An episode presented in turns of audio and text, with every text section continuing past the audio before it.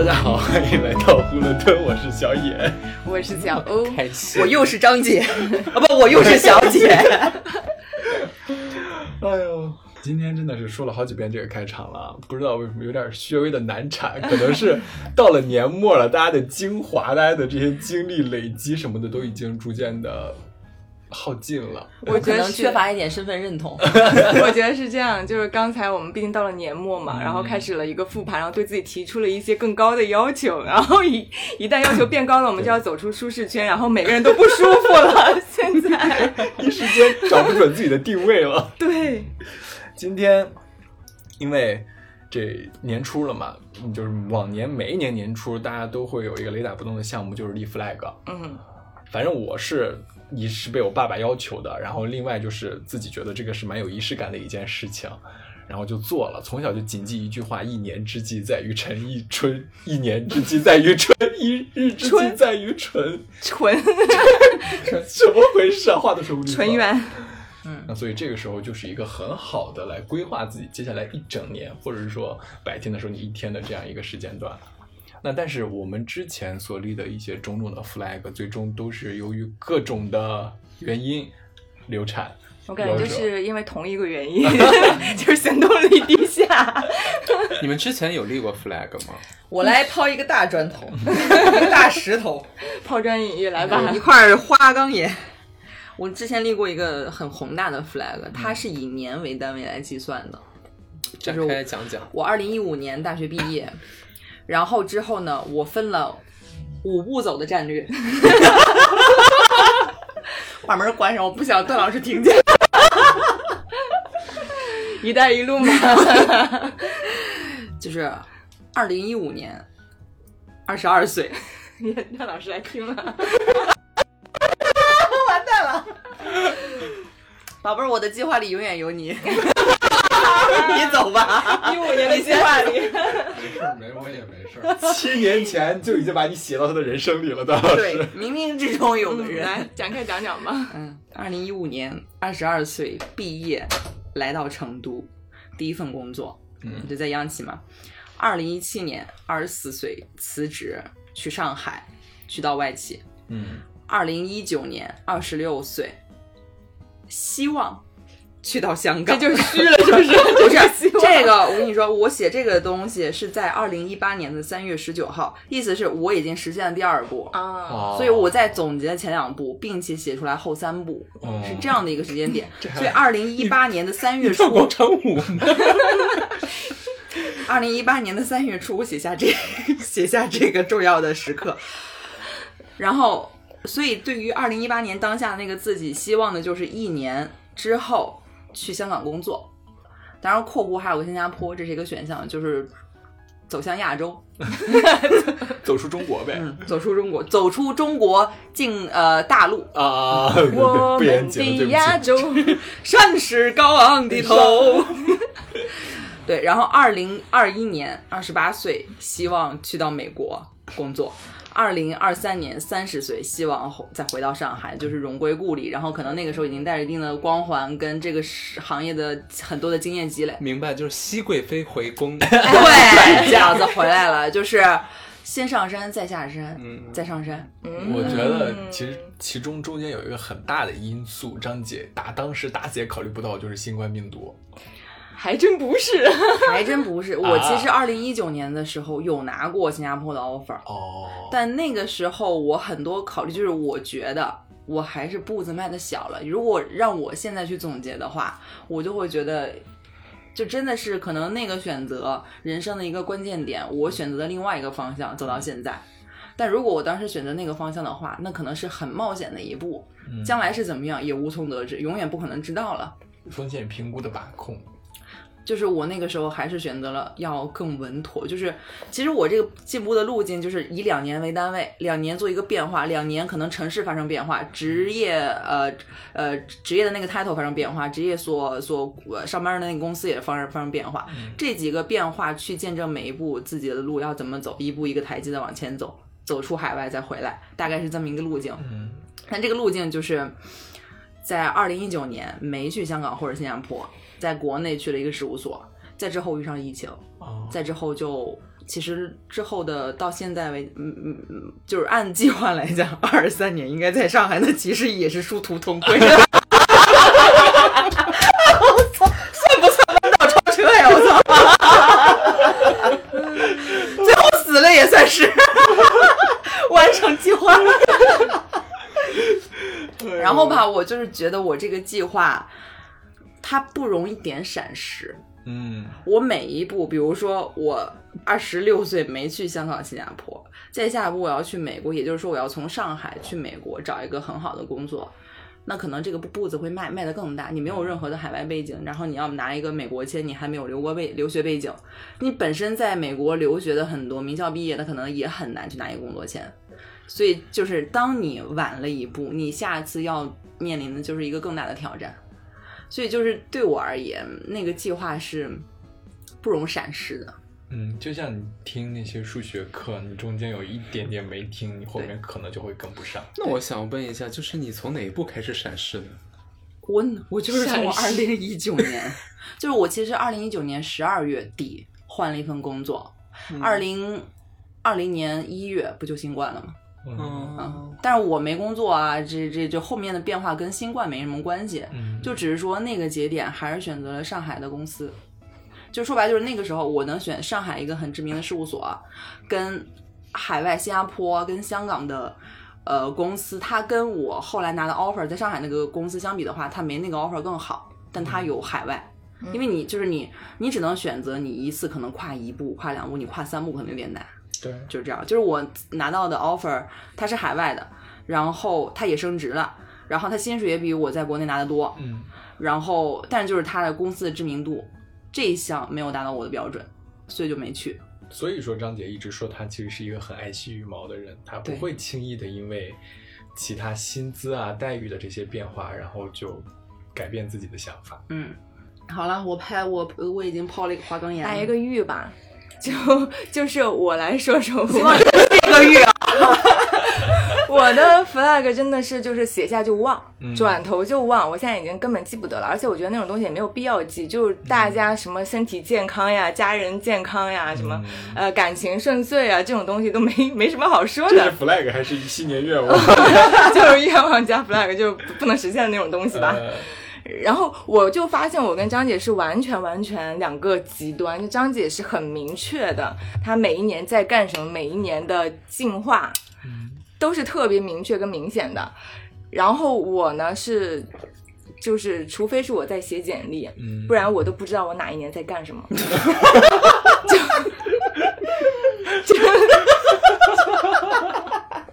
真的是玉哎，所以就是立 flag 这个东西在我身上就是就是一个笑话，看起来，嗯。所以我我感觉，但是我就是今年吧，我我因为我跟张姐就在了同一个城市，经常会有频繁的交流，所以我会很密切的受到他的影响。然后我想试图转变这些东西，然后就发现一不留神又在一个公司耗了两年啊。是我给你洗脑洗的还不够干净。对，然后就对于未来的话，你说呃，要我就下决心去往这个职业道路上去晋升啊，一步一步的去做嘛，我也没想好。嗯，就或者说你要不要把你的终极目标放到就是你行业的一些顶尖的大厂啊之类的，我真的没想好。我觉得我从来没有预设过自己会是一个在职场打拼的一个这样的人。你这个打拼说的我，就是那那个那个张译那个角色在暴风雨中 行走，就是背着个瑜伽袋儿、瑜伽蛇皮袋儿。对呀、嗯就所以，我从我之前的呃任何的愿望呀或者 flag，从来没有跟工作有关过。嗯懂。所以说，其实你看，不管是老欧还是张姐，他们的这些目标啊，然后 flag 呀，要么就是太大，而且中途不允许出现差池，一旦有一步你没有走对，你这个 flag 就倒了。不再有过也可能你弯道超车的实现。就是 一不小心结果导向，只看结果的话，其实也是完成了的。再一个就是像老欧这种，嗯，可能不知道自己想要要的是什么，你没有一个明确的想法，然后去辅助你在年初的时候立这么一个 flag，然后去确保它的实施。那么今天我们的重头戏来了，就是帮你解决这种问题，如何有效的立一个 flag。嗯我得插一句啊，就是我觉得为什么我们要讨论 flag 呢？就是我是很认可这个 flag 它的意义的，嗯，就是它就是你先制定出来的一个理性分析出来的一项指标，一个标准线。对。这个标准线作为你的一个参考参参照物，在这个参在整个一个运动系统里面，你看到这个参照物，你可能觉得你偏离了多少，慢了多少，你离它远远了还是近了，它能时刻的去纠正你的行为，但也不是说时时刻刻纠正你细微的每一个行为，但它在方向上是给你指引的，这就是 flag 的意义。定了一个锚。对，嗯，有效总结 加分。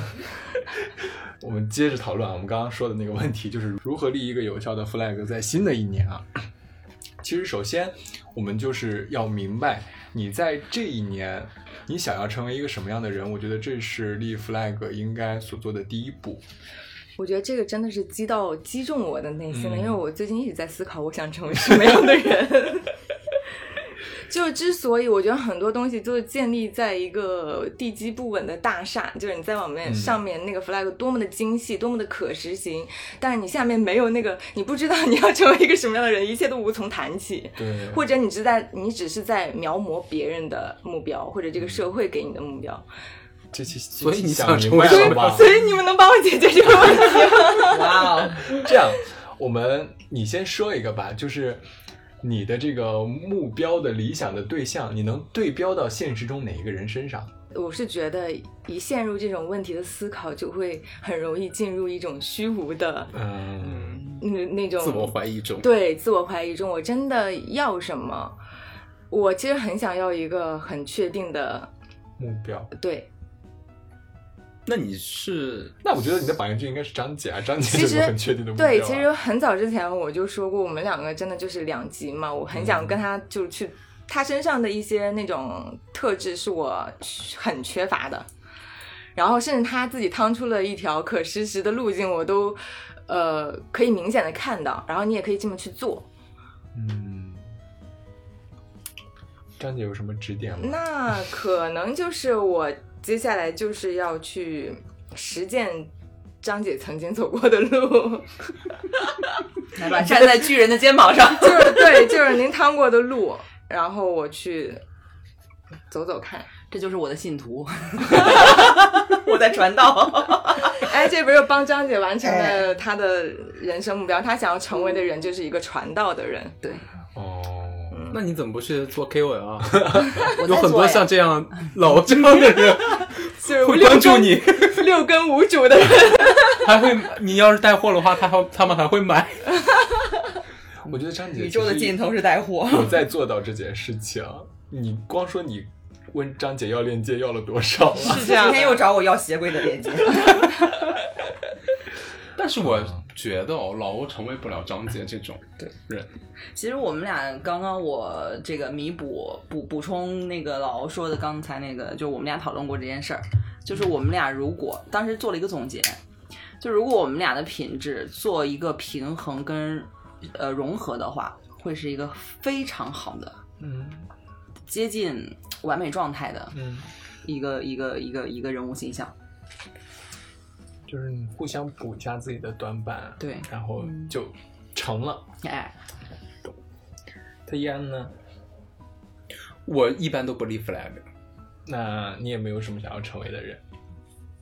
我觉得我的这个岁数，就是我自己的这个岁数，三十岁出头，三十而已。三十岁啊，刚刚三十岁。剖析我自己的话，我其实很少会说去羡慕，或者说去想要成为什么样的一个人了。因为我是比较跟老欧不太一样的是，我自我认知是比较清晰的，我知道我拥有了什么，然后我的能力在哪里，对，呃，然后我需要改进的地方又在哪里，所以我并不需要去再参考一个成功案例，对，你本身就是一个成功案例。也不是成功案例吧，就是你很难界定说张姐的人生是成功的，还是老欧的人生是成功的。对，嗯，我觉得适合自己的就是最好的。我前两天还在小红书上写了一段话，是这么说的。没有感受到很痛苦，也没有很快乐，没有很多强求，也没有太多煎熬跟纠结，似乎天生就允许一切的发生。原本没有什么感觉的问题，那原本没有感觉有什么问题，直到某天发现说了不允许，他妈没人听，就最后那句话没听懂。就是我允许一切的发生，嗯，然后到现在我不想允许某些东西发生，没有人听啊。但其实也没有到那个地步啊，就是说我不允许什么样的，但确实现在是对自己有了更高的要求吧。我感觉真的是年纪在这儿，可能也确实是会被社会的一些呃这种客观的要求，或者嗯大家普遍觉得你应该达到一个什么样的。呃，人生阶段了，也会对我有影响。就我现在是没有办法抛开这些东西，呃，去只遵循自己内心的，包也也也可能是因为我现在对自己内心的那种，呃，之前的一贯的处事方法也有所怀疑。嗯嗯，你说这个让我想起来，我们当时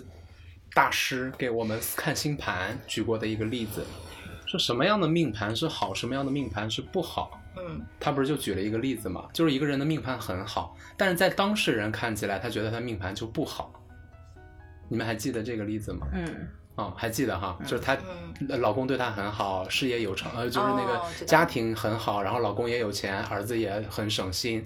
但是这个女生就要去搞事业，但是她的命盘里就没有事业，所以说她会衣食无忧的富足一生，这样生活下去，但是她会觉得她的命很不好，因为她追求的她自己得不到。这个就让我联想到你刚才提的，你写的小红书的那段话，其实是很多人的终极追求，就是顺从自己的内心，让一切就是自由发生。但是你看起来就不好，但是它是很多人想要追求的一种内心的状态。但是我觉得很多东西都是你有能力得到了之后，你才能配得上说放下。就是我放弃一些执念呀，我允许一切的发生，那是因为在你自己自身有能力的情况下去对我的理解就是，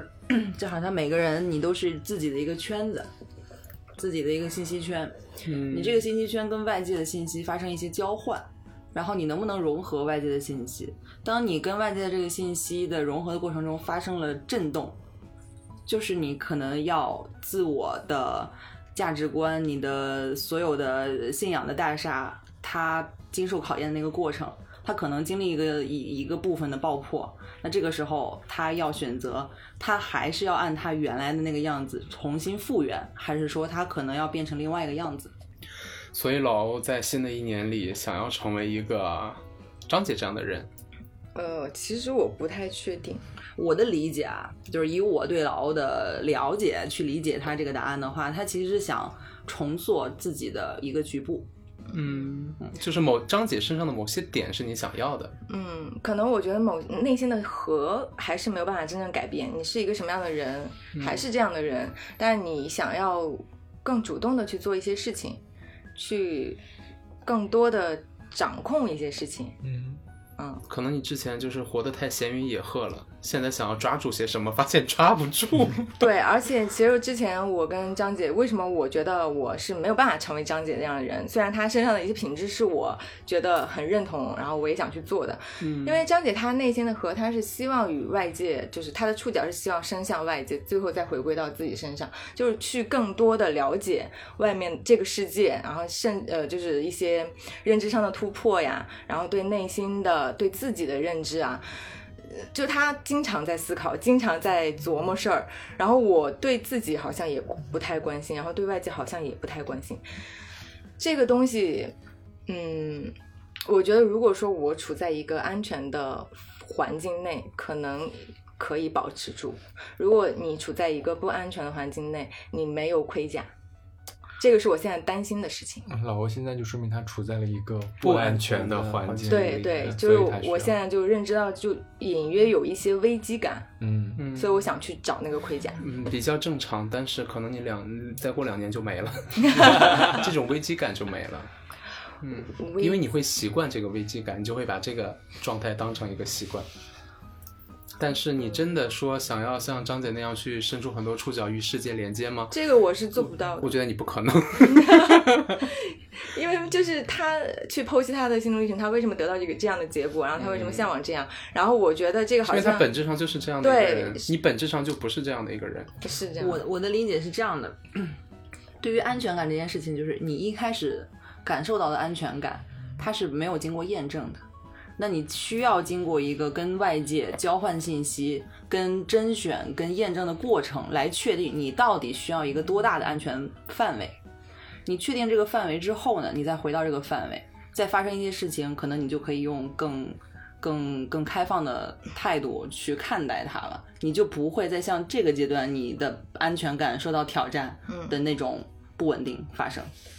所以说，其实我们在立 flag 的时候，就像刚刚的第一个问题，你想要成为什么样子的人，并不是说这就是你未来一年的一个 flag，而是说你要通过这样一个方式去找到一个对标的人物，然后去找出他身上你想要获取的那些。呃，优势或者是说能力，然后再把自己和他进行一个对比，然后找出你们的差距在哪里，然后有哪一些优势是我能习得的，哪一些优势是我不能习得的，不能习得的，你可以选择放弃，然后去抓住那些你想要改变的东西，把它作为一个重点。其实就是找到了一个更具象的目标，对然后让去、让它去分解成一个个小目标。是的，而且我觉得，就是刚才我说那个课题，其实它不算是 flag，也不算是什么新年愿望啊什么的，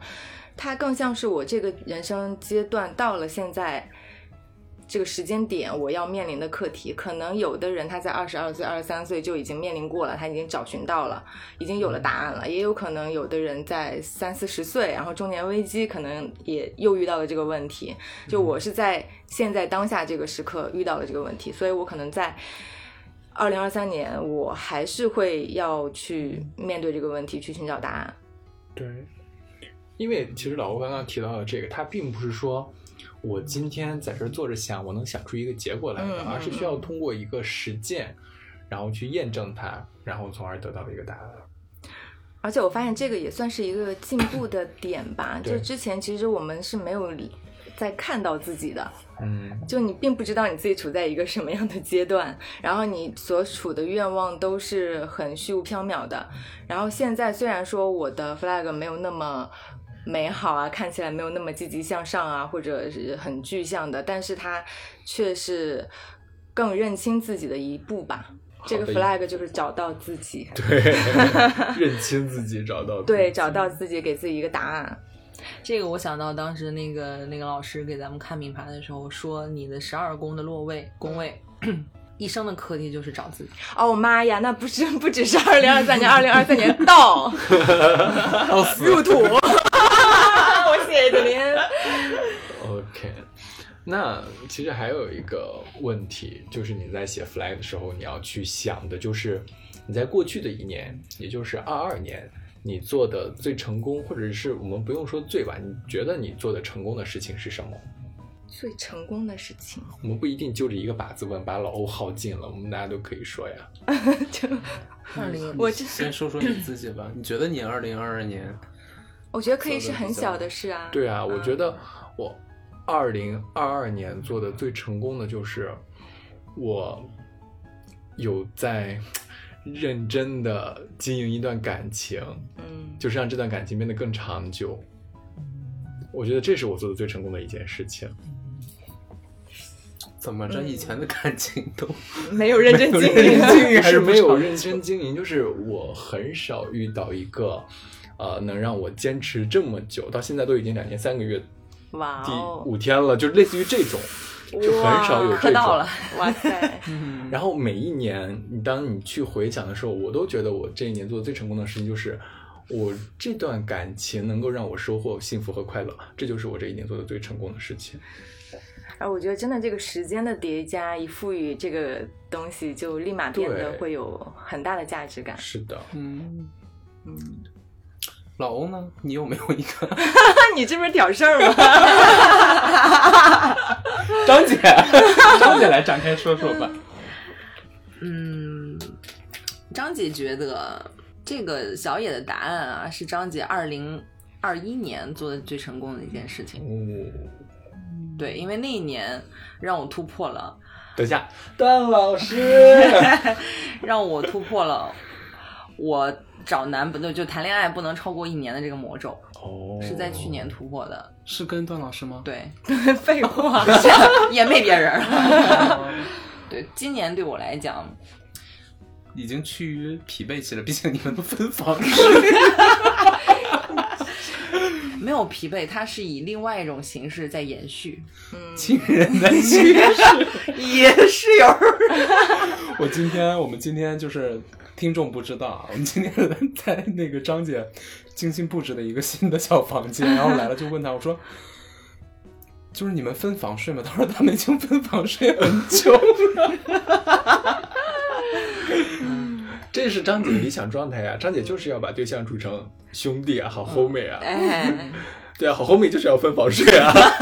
你 结果那两个好 homie 睡一起了，天天。那你所以觉得今年呢，对最成功的事情，今年对我来讲，我刚刚思考了这个问题，我觉得可能就是我啊，基于我对我个人的认知，我到了这个年纪，我已经工作了这么久，这个前提下，我还在踏踏实实的做设计类的技术性工作，嗯。嗯。就是踏踏实实的把每个设计、每个项目做好。就是我觉得，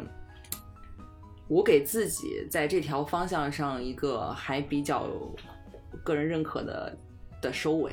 为什么说收尾呢？就是可能我之后就要改变方向了。哦，对。那你觉得，就是说这一年来促使你这样，就是能够做呀做成，就是把这件事情做成功的背后的因素有哪一些，或者说有没有什么贵人的帮助？其实我觉得更多的是调整自己的心态，让自己嗯静下来、沉下来，就是踏踏实实的去做。然后在这个过程中，可能比较感染我的是段老师，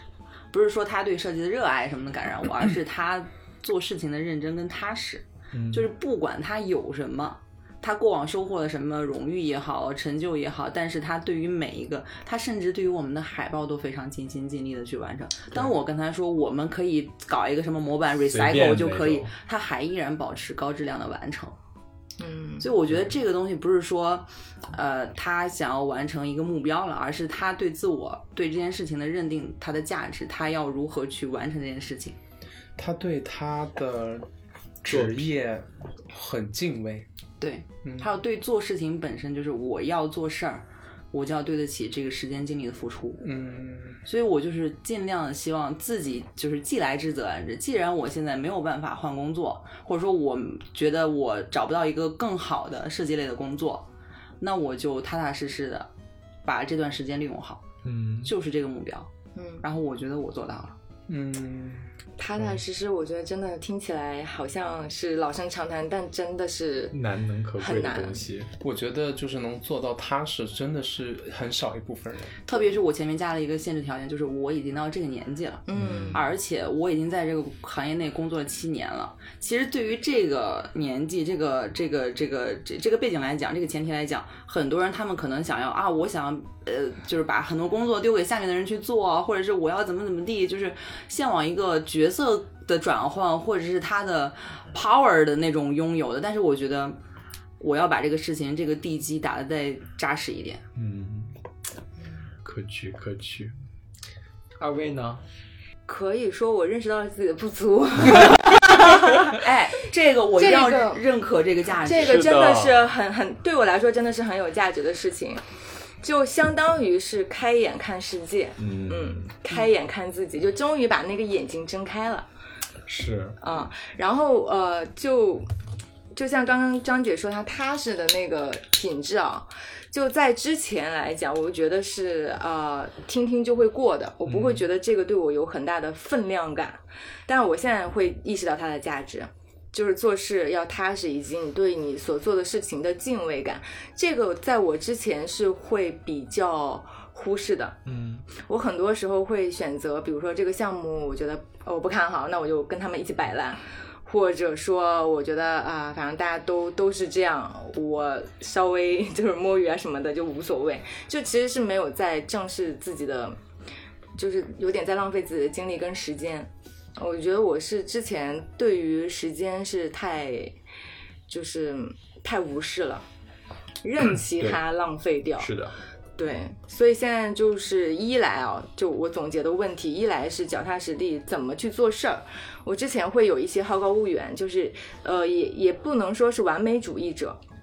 就完美主义者是一个幌子，其实它往往是你在呃做事的时候跟你理想的状态是有一个落差的，但是你并没有去寻找把这个落差去分解掉，一步一步的去做，而是我一直盯着那个理想状态，然后再去抱怨这个这个执行的这个水平，然后所以就一直陷入一个内耗跟放弃。嗯嗯，这个是我现在意识到的问题。还有一个问题就是对于时间的浪费，我觉得现在真的是呃醒悟了吧。对，所以在老欧在过去的一年最成功的一件事情就是幡然醒悟。睁眼。对，我要借用一句话来肯定这个价值，嗯就是《了凡四训》里面有一句话，就是上天要让你发达，不是直接给你福分，而是先给你智慧。嗯智慧一高，轻浮的人会收敛，放肆的人会安静。嗯，天呐，这句话就感觉一下子概括了你们两个刚刚所提到的点。我安静了一点点。就种一棵树嘛，我是在今天才种下。我觉得，如果是说回顾我的二零二二年的话，有一个有一句关键的话可以概括，就是我在一直在做我认为对的事情。嗯我觉得其实改变最大的就是我的消费观，我会更愿意把钱花在别人身上，而不是我自己身上。因为我之前很多的消费观，就比如说发了工资，其实很快就没有了，而且买的都是一些可有可无的东西，然后会去避免一些，特别是对于钱的浪费，但是会对朋友、会对家人，就是让这个钱花的更有意义。嗯嗯，这个是我的二零二二年的一个改变。所以说，我们在立 flag 的时候，最重要的第二点就是你要去回想你过去一年你做的最成功的事情是什么，然后从当中找出那些你促使你做成功这件事情的呃方法论，或者是说能力，然后把它写到你的这个呃，根据你的这个东西去写嗯你新的这个 flag。嗯，这样才能够做成一个有效的延续。那我这个因素导致我去年做成了某件事，那它必然也会导致我啊、呃明年做成某件事情。我觉得这个信念感其实也是蛮重要的。那其实说完了，呃，刚刚我们说的成功之外，我相信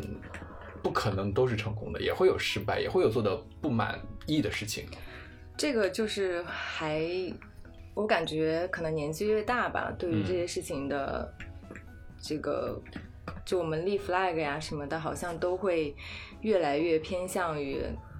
看似是保守或者一些很基础的规律那种感觉，反而没有太多的呃雄心壮志啊、嗯这样的。其实对比看来，就这个心态的变化还是蛮大的。是，其实我觉得是随着你年龄越成熟，你担当你的角色是不一样的，所以你这个角色是其实不是不允许你有太多的这种错误的，无形当中就规避了掉了你刚才说的那个问题，嗯就是不好的什么，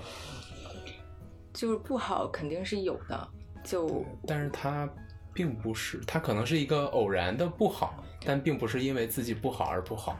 我现在觉得很多事情真的是一个呃心心态，以及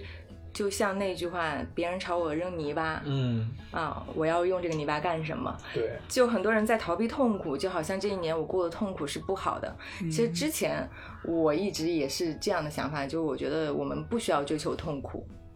就如果能够不痛苦，我都不会主动选择说让痛苦来磨练我，让我更加的坚固啊，怎么样的。嗯，但是现在，其实这种东西我们之前都是在一些架空的语境里面去谈的。当你真正遇到了一些你不得不面对、不得不去纠结的痛苦的时候，我们就得去面对它，以及去转化它，嗯而不是就是你没得选，相当于是。是，所以我觉得痛苦不需要说规避或逃避，嗯，它可能是一个就验证你的时机。就是成功和失败都是必然经历的事情，那嗯只是你看待这件事情的心态会随着年龄的增长发生一些变化。慢慢的，你长大了之后，你可能觉得那些痛苦都不是痛苦，那只是我需要经历的、必然要经历的一些事件。对，而且我觉得从体验派来说，你追求的情绪浮动，嗯呃，越大，其实就是你必然会承受更多的快乐呀，更多的痛苦，更多的风险。这个就是，如果说我们站在一个旁观者的角度，都想要一个呃精彩的大风大浪的这种人生，但真正去经历了，又觉得哎呀，我不想要这种呃风险呀、逃避呀、痛苦啊之类的东西。其实我明白你们对这件，就是对于去年的这些失败也好、痛苦也好的看法，但是其实我想要表达的就是，我们要从中会不会有一些教训能够提取出来，然后放到未来一年去规避呢？因为我个人是有这个想法的，就比如说，其实我在今年很早的时候就在准备考研这件事情，但是由于自己的呃拖延也好，懒惰也罢，就是一直在拖，总是告诉自己，呃，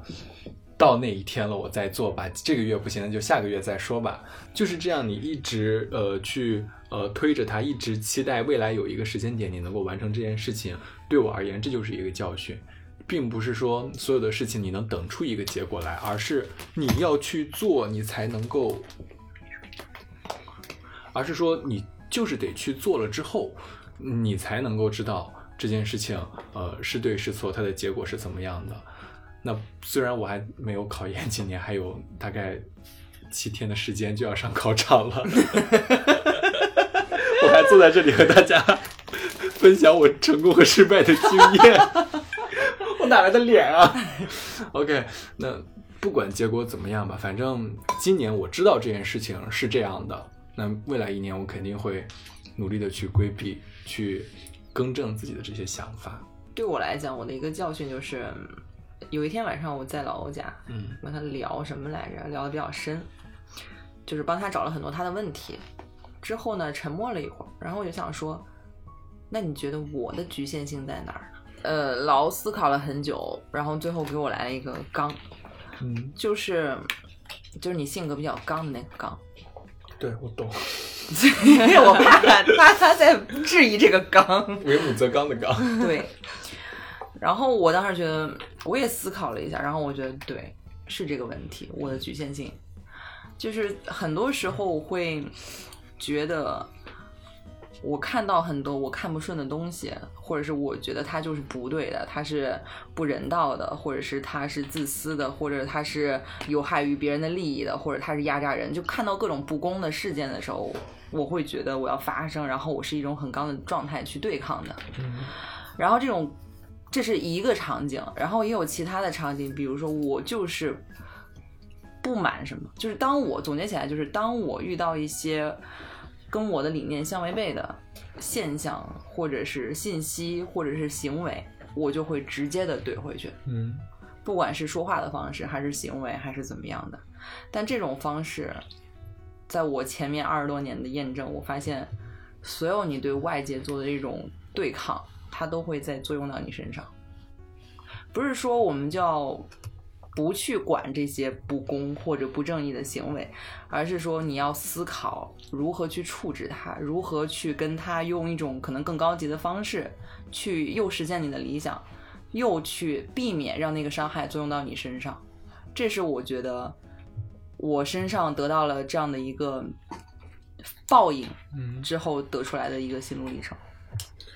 所以其实这也是我们提到的，在立 flag 过程当中，其实就是与上一个正好是相反的嘛，一个成功，一个失败。成功的就是给经验，失败的就是给教训，来帮助你在立接下来一点的 flag 的时候能够有一个参考。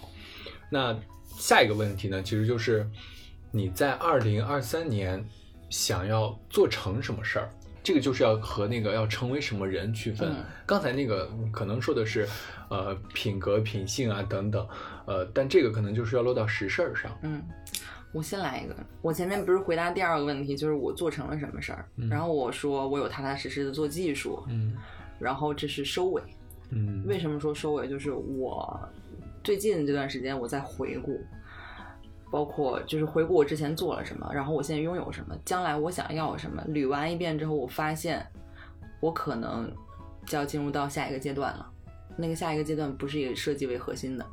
所以就是我要在职职业生涯做一个角色的转换，他可能是换了一个工种，也可能是换了一个什么样的角色，就是我要改变自己的路径，要要说白就是换车道了。嗯，我希望我可以把这个车道换好。嗯，那我就是希望我明确我的车道。我谢谢你。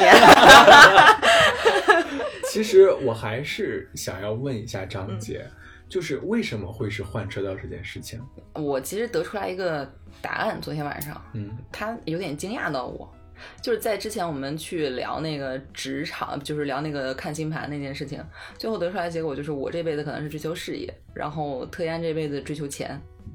对吧？嗯，就是我们俩就是 本身我觉得可能我跟你没什么区别，但那天被细分出来这个差异了。区别还挺大的。对，但是我昨天捋完了之后，我发现这件事情就是，呃，首先有一个基础的信息是前两天我跟老欧在谈这件事，就是有一个信息被我忽略掉，就是我在过往的七年内，我一直不在意自己的薪水是多少。嗯，总觉得多一点儿少一点儿，那可能就是一年多上去，也就是我接一个小活儿的价格。我觉得我我可能更看重这个光环，什么这个项目啊多好多好怎么样的。但是我发现，当你每一年都不在意的时候，到一个时间点，发现你你你可能目前得到的，它已经离你的标准及格线差太多了，嗯离谱了，差到离谱了。以我个人而言，然后这是第一点，第二点就是，当你每一个点你都不在意那个薪水少一点的话，它其实那个折线图就是你个人的收入嘛。横坐标是时间，纵坐标是你的入月收入。你的折线图，你本身你觉得你应该收入的那个那个折线，跟你实际收入那个折线，它们在 x 轴上的投影面积的差别会是一条，一条阴影面积。那个一条阴影面积，它的总差额可能是几十万，嗯，几十万其实是蛮大的影响的。是的。我这个看起来很浅显的道理，对吧？可是我真的直到上周我才理解到。嗯你知道我其实前一段时间在听那个有一个播客叫《科技早知道》的时候，嗯他对话了一个阿里的前主管，嗯他在讲这件事情，就和张姐说的很像。他说，人在毕业之后的未来三十年里面，你以十年、十年、十年为一个阶段去划分的话，第一个十年其实就是要去呃找自己的长板，补自己的短板，然后在你所在的行业上，在你所在的行业你现在的岗位上。把它做好，然后你或许可以换岗、换行、不换行，或者是不换行、不换岗，这些都不重要。但是你就是要在这十年里，我的理解就是你去提升自己，然后在第二个十年的时候去改变自己。然后他说前期的时候，其实你是不用 care 你的收入的，就是你的那个他有很多什么科，就是专业的术语，什么财政收支表这些，我不是很理解。嗯但是前期的时候你是不计成本的在做这件事情。嗯那到了第二个十年的时候，你就要去考虑，因为很多时候这个时候都是三十岁左右嘛，你可能会成家，可能会立业，也可能会有 baby 这种，那你就要考虑到他给你的回报是多少了。所以说，我觉得张姐其实这个也是蛮符合她刚刚在说的这个阶段的。就是其实 以这个阿里主这个这个高管他这个说法，也就是说，我其实已经意识到了，我不能在设计就这么一个维度上设太浪费太多的时间了。对我还有三年的时间，我要补剩下的短板了。嗯，所以你是要换赛道。对，但是我对这个说法有不同意见。嗯，就首先先说你的那个哈，就是如果是说你在某一个工种上特别牛，嗯就是你深耕你的设计、你的技术基本功，嗯你大多大多时候你是一个大头兵，嗯。嗯，因为他这个工种他需要有一个很强的人去把这件事情做出来，嗯，对，但是你其实往上是比较局限的，对，往上你需要去拓宽你的视野，去不同维度的看你的这个行业，然后你在能在几个维度里边都有所涉及，那你的可能眼界就会更宽，嗯你看这件事情就会相对更全面。然后刚才小野说到那个阿里的那个事情的时候，其实我就觉得他的那个说法就不太值得听了。为什么？就是就是你的薪水，它一定不能够衡量一个人的职业的水水准。嗯但是你需要注意到的一点就是，工作的本质它就是要换来收入。然后比如说你前十年可能是一年可能拿到一个三十万的薪水，在你三十一岁的时候，后十年你是很难再拿到一个翻倍的薪水的。但是你如果是前一年拿到了五十，然后到三十一，你再跳一下，你下一个历程你可能可以要到六十，对你的这个就可以接就是。换一份工作，你可能就是一个翻倍的增长。但是如果是你前十年的基数太低，对你其实是没有办法要上去的。对因为这个在所有的岗位当中，它是有一个科学的定薪的规则的，它是要根据你上一份的工作的薪水来给你定薪。可能你就付出了很多的辛辛苦，但是你的薪水并不对等，对所以这个是要一个需要警惕的问题。，对，这就是一个问题。我刚刚突然发现我没说完，嗯，就是还有我另外一个感知就是，我对于我终极的事业上的追求跟设计没有太大的关系。嗯我没有这个设计方面的追求。那如果就是我昨天晚上做了一个复盘，就是两条路，第一条路可能是换赛道这样的一个方向，第二条路就是我可能再沉浸三年在这个公司，再做到总监的位置，可能再去巴黎溜一圈或什么，反正就是三年的时间吧，三年再超过是我不可能再付出了。这样的情况下，然后出去，然后在未来的三年内，我可能积累更多的甲方资源，然后三年后出去，我开了一个事务所。但是一个事务所做到一个，比如说我现在可以拎出来作为一个八年后的目标的对比的话，那我会发现，即使我三年之后自立门户，经历八年的时间，达到我做的那个标杆的那个工作室的那个样子，那个成就，我依然是不满足的。嗯我不想要在那个时间点才达到那样子。他他可能成就的就是除了收入以外的其他的东西，对他来讲是很难得。他在这个这个圈内的地位也是不错的，可是在在我看来，那个东西是我不想要的。所以我发现第二条路我不需要走，所以就是可能反推就是第一条路，当然也可能有第三、第四条路，但目前我没有看到。但总结起来就是我这条路可以差不多了。其实张姐这个挺标准的，就是扣到了我刚刚所问的这个问题上。我呃，刚刚不是问二三年最想做成的一件事情是什么吗？那在这个过程中，你会去思考你要做什么和不要做什么，舍九舍舍九取一，就是发现自己不要做什么，其实更重要。嗯嗯对，所以张姐其实也是在，包括她刚刚昨天晚上说提到了两条路，那他发现他就是不要那一条路，那他算是找到了自己一个想要去完成或者想要达成的一个目标和 flag。嗯嗯，就我觉得，首先你先知道要做什么，不要做什么，这就已经很大的进步了。你明确知道知道你要做什么之后，再细分成小目标，它早或晚都可以达到的。嗯，对，在这里啊，我再插一嘴，嗯，就是关于我刚刚提到阿里那个高管那个话，我的复述肯定没有人家说的那么的完整，那不代表人家就是错的，可能人家的确是通过各个方面去解释这个事情。嗯，对，就是如果有其他的意义的话，也不要再 针对这个问题啊产欢迎生一些来评论。区杠啊！我们有有老有小欧，小小欧欧小欧就喜欢杠，杠。一杠十，嗯，他不是说了吗？找到找到赛道 找。到赛道。赛道，其实，所以今天这一整期节目就是在帮助大家，呃，如何去立一个更有效的 flag。但我觉得立 flag 最根本、最核心的部分，还是要向内看到自己真正想要的是什么。这个是，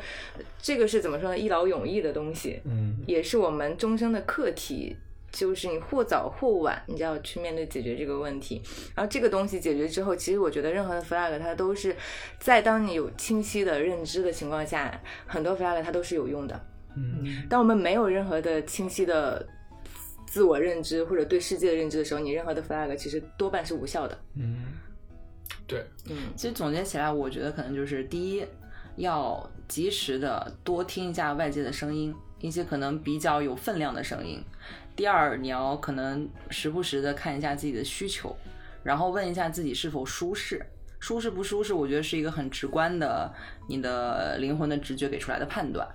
就是你对于这个东西满不满意，你还想要什么，就是正视自己内心的真实的声音，面对它。然后第三就是去思考你想要什么，你想要什么之后去做，我觉得就是对我来讲，我觉得它是一个更简单的问题。对，就是前面虽然就是说这些东西听起来好像是啊，给你指了个道，你去想就完了。但是这个东西真的是要反复的 Q，反复的想，来来回回的，就是去让它这一次可能触动了你一厘米，下一次可能你这个问题转眼你想不明白，可能又抛抛掉，然后再回来，它始终还会再扎你一次，然后它总有扎透的那一天。